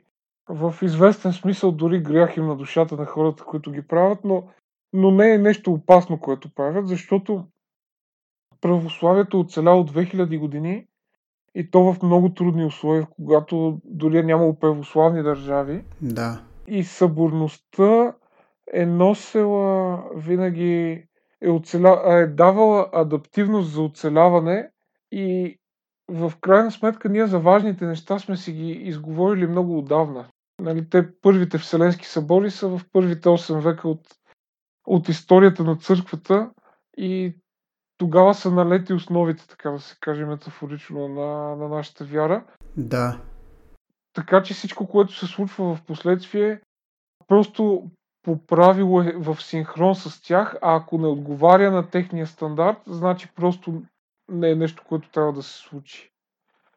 Защото за разлика от съвременния свят, където постоянно, нали, всяка година има нов iPhone или нов, а, нова джаджа някаква и сме свикнали с идеята за прогреса като нещо, което да е а, линейно и възходящо. Да. А, не във всички сфери на живота е така и а, да кажем в православието не е така, защото те са поставени основите на тази религия и сега от нас зависи да изпълняваме стандарта да живеем морално както се изисква. Няма какво ново да прибавим от себе си в този живот. Да. А смяташ ли, че напоследък Вселенския патриарх се опитва да се прави на православен папа? Казуса с Украинската църква, как го оценяваш? Ами казуса с Украинската църква е доста сложен а, и е факт, че и двете страни имат някакви доводи, които са добри. Да. То въпросът е, че не толкова за самата украинска църква, колкото за някаква геополитическа ориентация на Украина. Да. А, честно казано, мисля си, че руснаците сбъркаха, защото ако бяха дали те независимост на украинската църква, украинският народ винаги щеше да го помни това като голяма благодетел. А пък така, тъй като се опитаха да, да стиснат това, което им принадлежи, го изпуснаха. Сега другия аспект е, че самия Вселенски патриарх понякога прави някои неща, които са малко странни за някои хора. Може би има нещо такова, като да иска да бъде православен папа, но не в този смисъл, че просто да се налага, но имитира цялостната стилистика на, на съвременната католическа църква с а, социалното евангелие, ако щете с а, някаква предразположеност към някакви теми, които са считани за щекотливи, за либерални. Да, то злите езици говорят, че западните служби имат доста силно влияние върху него. Ами, за съжаление, той просто самия е в такава позиция, че а, нали, в тази все по-исламистка Турция трябва да мисли за някаква защита. Да. И може би е като пленник на някакви интереси. Да. Мисля, че дори той официално се води като държавен чиновник на Турция. Да, има нещо такова, да. По принцип е имало някога план за преместване на патриаршията. Това било покрай Балканските войни или покрай Първата световна най-късно. Са искали да я преместят в Швейцария, мисля, че в Базел. Са имали подготвени сгради и така нататък. Но тогавашният патриарх не се е решил да напусне града и така е останало, но може би надявам се, ако не този, то, по някой от, то поне някой от следващите наследници на, на настоящия Вселенски патриарх да, да обмисли този вариант, защото в крайна сметка това да дишаш свободно и спокойно и да може да правиш нещата, които искаш да правиш, е по-важно от това чисто формално да се поддържа присъствие някъде. Аз бих добавил, че полушеговито не е сигурно дали Константинопол няма да бъде превзет обратно от православието. До тогава. Ами, дано, дано. така че да не бърза, може би. Пак във връзка с това, което казахме, че може би иска да се прави на православен папа, доколко чисто канонично той може да претендира за нещо подобно и въобще трябва ли да стои дори на книга Пръв сред равни, след като Константинопол вече не съществува и той реално има съвсем маргинално паство? Ами за този въпрос се доверяваме на традицията и на добрите нрави. На нас не ни пречи той да бъде първи и да му се отдава чест, макар и за минала слава. Да. А, дали трябва да бъде е, първи, все някой трябва да бъде първи. Нали? То самото естество на книгата е така, че трябва да напишеш първо името на, на някой. Да. А, и в този смисъл няма нищо наредно той да бъде там, където е. Или най-малкото, за да се промени това, ни трябва отново Вселенски събор. Да, разбира се. Но това не е най-същественият въпрос от гледна точка на това, че Е, ето, виждате ли, например, сега, когато се случи кризата с коронавируса и а, имаше локдауни и така нататък, изведнъж а, имаше един период, в който нашата малка православна църквица, която никога не сме я гледали, може би, с необходимото уважение и която винаги хората по навик си мислят гърците са по-добри, сърбите са по-добри, руснаците са по-добри. Изведнъж нашата църква се озова на чело на православния свят, единствената функционираща за някакъв период православна църква. Да. Така че дали ще си девети или първи, в крайна сметка, нали, самото Евангелие ни казва, че последните ще бъдат първи и тези, които искат да бъдат първи, да бъдат слуги на другите. Точно така. И даже за... аз бих добавил, че това беше не изолиран случай, а пореден в последните години. Ако напомним за Критския събор и за тогава първа българската православна църква порица документите и отказа участие, най-общо можем да кажем, че причината беше намерение за вървене към екуменизъм. Да, обаче тя нашата църква не е, нали така се каже, предсаквала само Критския събор, а, който беше организиран от Вселенския патриарх. А, наскоро пък а, Руската православна църква също се опитваше да, да направи събор в Йемен и нашата църква, Българската православна патриаршия, също не отиде. Така че това не е някаква тенденциозна позиция само срещу единия, ами е някаква твърда линия на, на неангажираност с, с нито едната от страните, която всъщност е полезна. Да, и аз така смятам и за мен е въобще като институция в последните години Българската православна църква е най-силната българска институция и ако, ако могат да се получат от нея политиците, би било чудесно, но не виждам въобще такива надежди, гледайки лицата и на досега управляещите, и на кандидатите да ги сменят. Защото да пазиш такава позиция принципна и спрямо Вселенския патриарх, и спрямо Русия, това показва, че те са отдадени не на една или друга страна в конфликта, на Христос. Така, да. И това е много неразбираемо за хора, които са свикнали да мислят а, в а, динамиката на за и против. Аз харесвам еди какво си. Да, САЩ или Русия, ЦСК или Левски. Да, агитка. За Палянковщина, да. Това е като племената, племената култура. Е, да. Кружката си има опашка. Една любима моя фраза. Смяташ ли, че има вероятност в бъдеще за обединение на православните с католиците? Така наречения екуменизъм. Католическата църква по правило в последните 80 години провежда изключително политика в някаква такава посока не само спрямо православието, но и по принцип за икуменизъм и за обединение. Но честно казано не виждам как това би могло да стане. Най-малкото, нали, както споменахме, споменахме в православието има много силно местно самоуправление, синоди, да. събори.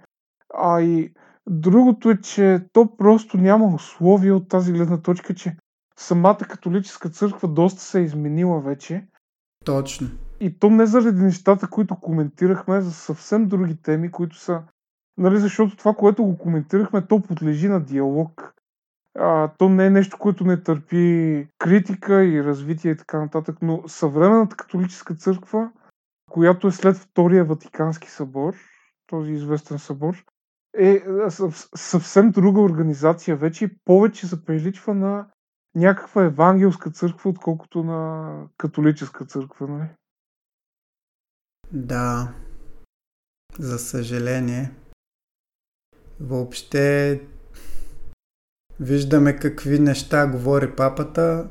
Католиците ги оправдават, че когато каже нещо, което веднага либералните медии раздухват. Ето вижте, папата каза, например, че хомосексуалните хора имали право на семейство и те го тълкуват естествено неолибералните медии, като едва ли не папата подкрепи гей браковете. Да. Но, но всъщност после нали, имаме оправданието от папата, обяснението, че той не бил казал точно това.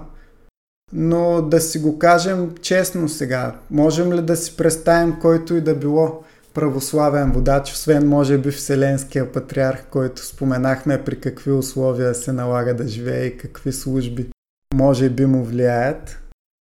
Би ли казал някой от водачите на която и да е от свободните православни църкви, нещо, което дори с грешно тълкуване, така да кажем, би могло да се сметне за противоречие на Библията? Ами разликата е видима, да. Разликата е видима. Сега то няма безгрешни хора и ние не мислим, че нашите свещеници и владици са безгрешни, но като цяло впечатлението е, че в православието нивото е по-добро и се спазва много повече придържане към традицията и към традиционните схващания във всяко едно отношение. Да. Като нали, личните грехове на всеки са си лични грехове, но не забелязвам аз лично поне да има оправдание на греха като грях в православието. Да, абсолютно. Поне Българската православна църква, която все пак следим по-отблизо, поне аз лично не съм забелязал нещо, което дори може да бъде заподозряно за някакво отстъпление от вярата. Много критики понесоха и за отказа да отидат на Критския събор и за това, че отказаха обща литургия с папата. Този доста грозен за мен е фарс, който ни предложиха с... Желаяха много да бъде някакъв общ икуменистки молебен, но за щастие нашия патриарх отказа категорично и светия синод като цяло и не взе участие в този цирк, бих го нарекал. Но същите хора някак си не видях, нали, ясно е те откъде изхождат тези критици. Пак от Запалянковщината, Запада, Русия.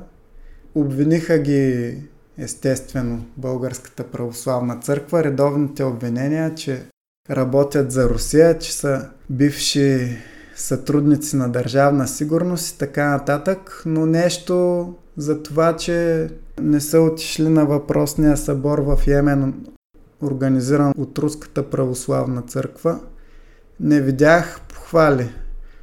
Въпреки, че играе в, в полза на техните хора, на критиците. За съжаление, у нас медиите, както и самото общество, са свикнали да гледат много полярно на някои теми и Да. да си поставят а, институциите, както и църквата в някакви позиции, които не отговарят на действителността. И а, за това тази информация няма и как да се осмисли своевременно и адекватно, за съжаление. Да. Може би вина за това има все пак и падането на комунизма и всичко, което е последвало в крайности от тогава насам. Със сигурност и това е, има своята роля. Да не забравяме, че на практика от освобождението насам почти през цялото време България е била до края на Втората световна война е била в една своеобразна гражданска война между отделните политици, борещи се за власт, с кратки периоди на стабилност. Мисълта ми е, че дори не е от комунизма това разделение на лагери, които воюват един срещу друг, а още по-назад. О, със сигурност е по-старо, да.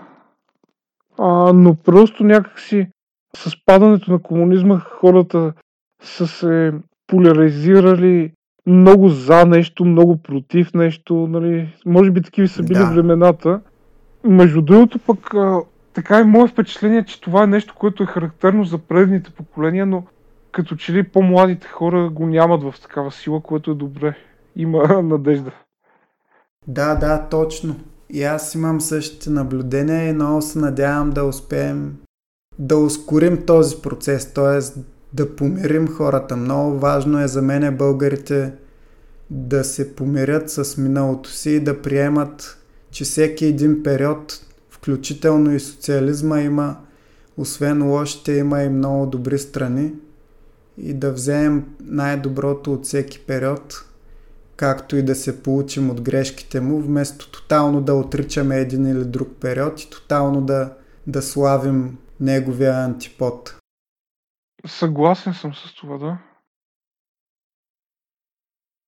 Смяташ ли, че очевидно вървящата най-стремително нагоре, чисто като политическо влияние, религия, исляма, смяташ ли, че може да ни затрие и доколко бъдещето на християнството е обвързано с бъдещето на Европа? Ами, аз лично не виждам Европа без християнство и то това е очевидно от начина по който се развива самата Европа след като официално се отказва от християнството.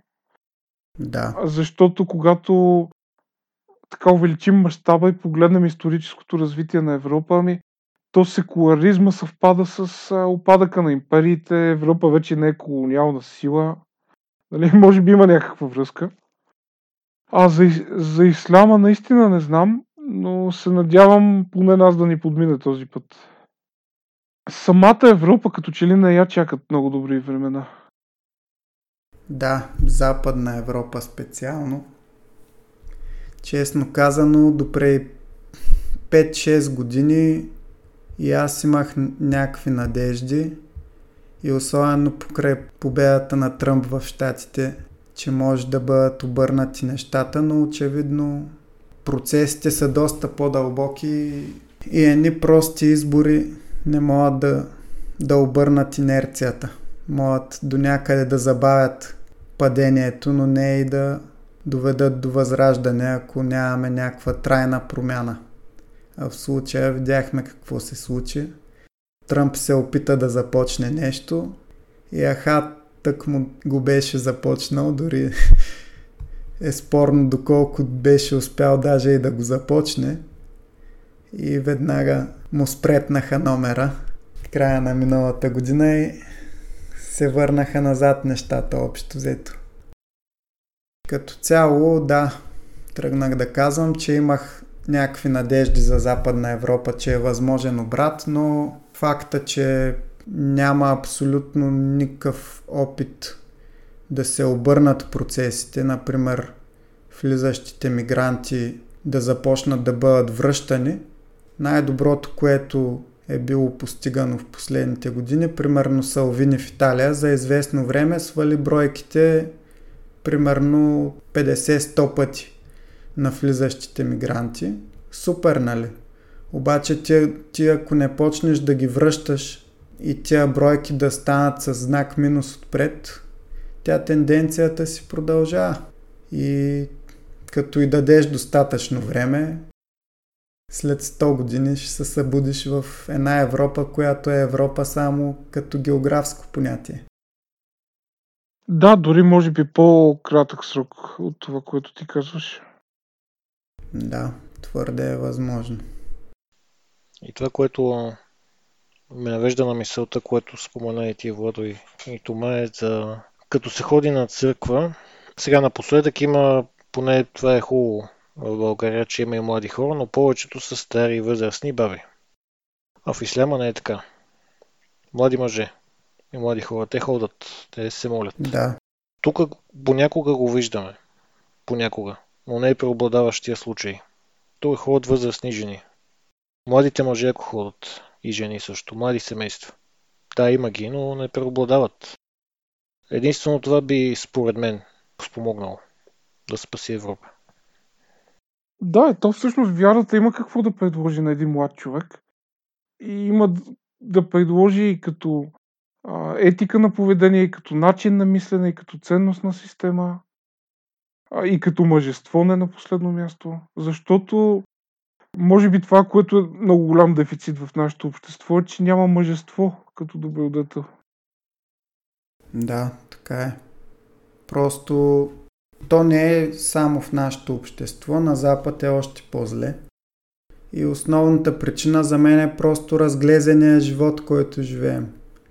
Преди 75 години, като има война, ти щеш, не щеш, почваш да показваш съвсем други качества, които са вътре в теб. А сега в момента седим пред компютрите, цъкаме на телефоните, не общуваме, сега покрай вируса съвсем и съответно кога да покажеш мъжество. Просто самия разглезен живот потиска това качество вътре в човека. Да не говорим за облъчването от медиите и така нататък с либералните догми. Когато на Запад обясняват на всички колко е вредно да си мъжествен, очевидно това влияе също. Тома, смяташ ли, че в момента отреклите се от християнството хора, особено на Запад, търсят да заместят вярата с модерните напоследък м- тенденции, например вярата в безпогрешността на науката, аз се наричам наукизъм, или пък зеленизма на Грета Тунберг, паниката, че, че света ще свърши, защото човека го унищожава, материализма изобщо. Със сигурност при всяко положение има а, такъв момент и то проблема не е в науката или в екологията сами по себе си, ами в начина по който се превръщат в някакви етични системи. И то всяка една етична система по необходимост се конкурира с религията, защото той религията е етична система. Да. Така че, а, да, със сигурност това са модерни религии. Те не са самите неща, нали? Това не е самата наука или самата екология. Напълно съм съгласен, че са модерни религии, защото говорим за някакви догми, за последователи и така нататък. И то поведението си им е точно като на, на членове на някакъв култ. Нали, ако им кажеш, извадиш им някакви логични аргументи, че това, в което вярват, не е точно така, и се почва веднага или да те наричат, че си трол, че си фашист и така нататък, или да ти обясняват какъв си изостанал. Да. Ами това е за жители на градовете все пак. А, един популярен австрийски мислител е казал, че градовете са гробниците на европейския континент, защото а, демографията пада от градовете. Да, и това също. Както спомена за, за, култа, това е като веганизма. Да. Споменеш, дори и добре, няма проблем. Ако не искам, няма и ям месо, ако реша. Обаче доводите и аргументите, с които се представят, както и Тома, както и ти каза, начина по който се представя, дори и човек от, дори от етични причини да не иска да не яде месо, начина по който искат да го привлечат като секта е малко отвръщаващ. И ако се каже нещо против, веднага биха скочили. Не са отворени за диалог. Не са, да. Абсурдното е, че, че някои от техните точно вярвания противоречат на самата същност на това, в което вярват. Особено за наукистите. Нали, те смятат, че науката е непогрешима. Ако нещо кажеш напряко на науката, значи ти си някакъв изостанал. Науката се мени всеки ден. Да, точно. Науката реално днес отхвърля някакви теории, които вчера са били валидни, защото са дошли нови данни. И всъщност науката не трябва да е... Аз не я разглеждам като както тях като религия, нито като цел сама по себе си, а тя е просто изучаване на творението, на Божието творение. И човека има твърде ограничени сетива, дори като вземем предвид всички технологии, с които си помагаме. Микроскоп, да кажем, като най-прост пример. Дори с всички технологии, пак сетивата са ни крайно ограничени. Не можем дори да се надяваме в пълнота да разберем Божието творение. Единствено Господ може да го знае в пълнота. Да, както и науката в космоса, като има предавания за звезди, за планети, за галактики. Хората това ги грабва отвътре, голяма част от хората, защото това е интересно и е отвъд разбирането ни. Особено като се покажат изображения, които са реални, не са рисувани от артист, но са истински, но приличат на картини. И това е реална истинска снимка, не само от, да речем, от Хъбъл, който вече доста време е в космоса, но сега тази година пускат нов Евклид се казва, който далеч, далеч повече ще вижда, отколкото е Хъбъл. И именно това, наукизма, както Влад спомена, ще се променил за пореден път, ако не и ежедневно, като идват нови изображения. Няма как човек да не си помисли, че има някакъв по-висши интелект, който да стои за това нещо. Дори, дори да не е така, как ние сами като не може да си го обясним как тогава би станало това нещо. Да. В крайна сметка, както Шарана не може да погледне езерото отгоре и да види какво представлява, така и човека няма как да узнае в пълнота какво представлява Вселената. Защото ние сме вътре в нея. И освен това, всичките модерни, за които и Тома спомена, етични системи, имат един ключов недостатък, който ги прави просто неадекватни и неприложими. И това е, че те нямат основа. Те не стъпват върху нищо. Защо си добър и кое е добър човек, кое е добро и зло, ако, ако не вярваш в Господ. Ти не можеш да, да го обосновеш логически. Ами то това е защото им липсва метафизика.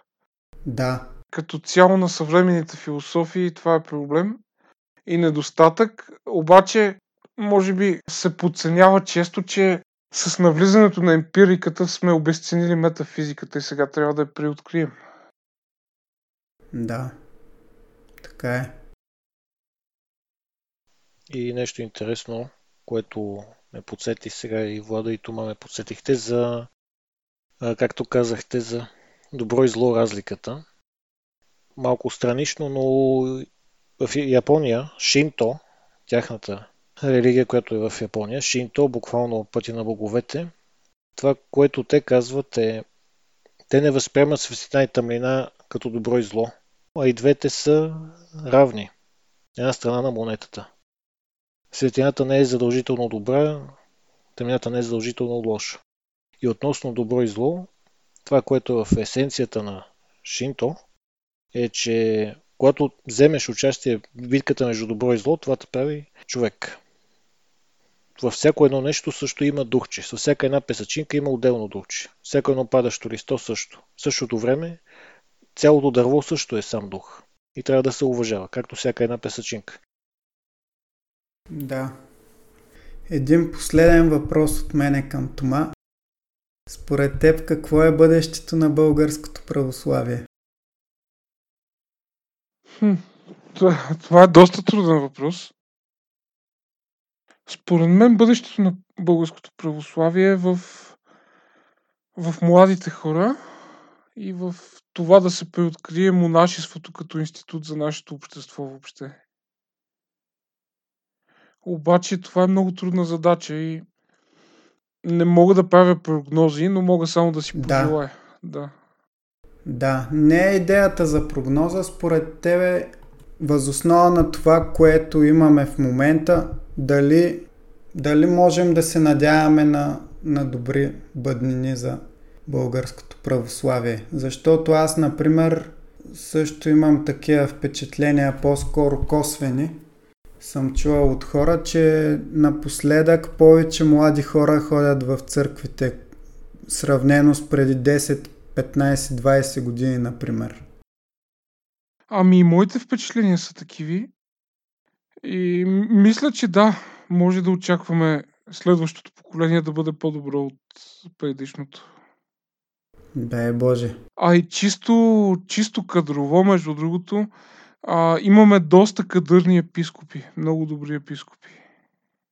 Да, впрочем, имам огромно уважение към Светия Синод, към всички негови членове, но много добро впечатление ми правят също по-младите от тях. Нали, за по-старите говорят как са ченгета и така нататък, нали, злите езици, които аз изключително много се дразня на такива приказки. Но по-младите следват същата линия общо взето, т.е. не се вижда някакъв либерален дух или нещо такова при тях, както е при други християнски вероисповедания. И са много свестни хора, така че и от тях аз очаквам добри неща. Едно нещо, което на мен ми прави впечатление, е да, съгласен съм с вас, че има повече наистина млади хора.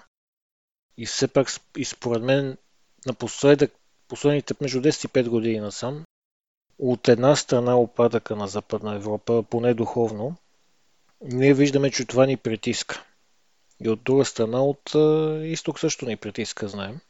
Да. И всяко едно действие си има противодействие. Тоест, като притиснеш звяра в ъгъла, какво очакваш? да отвърне. Тоест, това е според мен естествено влияние да има повече млади хора. Особено да речем, както и сега с вируса става, като бяха затворени хората, къде ще намерят отеха. Много от тях биха намерили отеха именно в църквата. църквата или в някакъв друга форма, но голяма част бих се обърнали именно там. Така е, така е. Съгласен съм с това, което казвате. И с оглед на това, което казахме, как Българската православна църква не се накланя нито в едната, нито в другата силова посока, а отстоява своите позиции, които са в Христа. Смятам, че това също черта е едно добро бъдеще за българското православие. И с това завършва нашия 24 брой. Надявам се, че ви е харесал, че сте научили нови неща.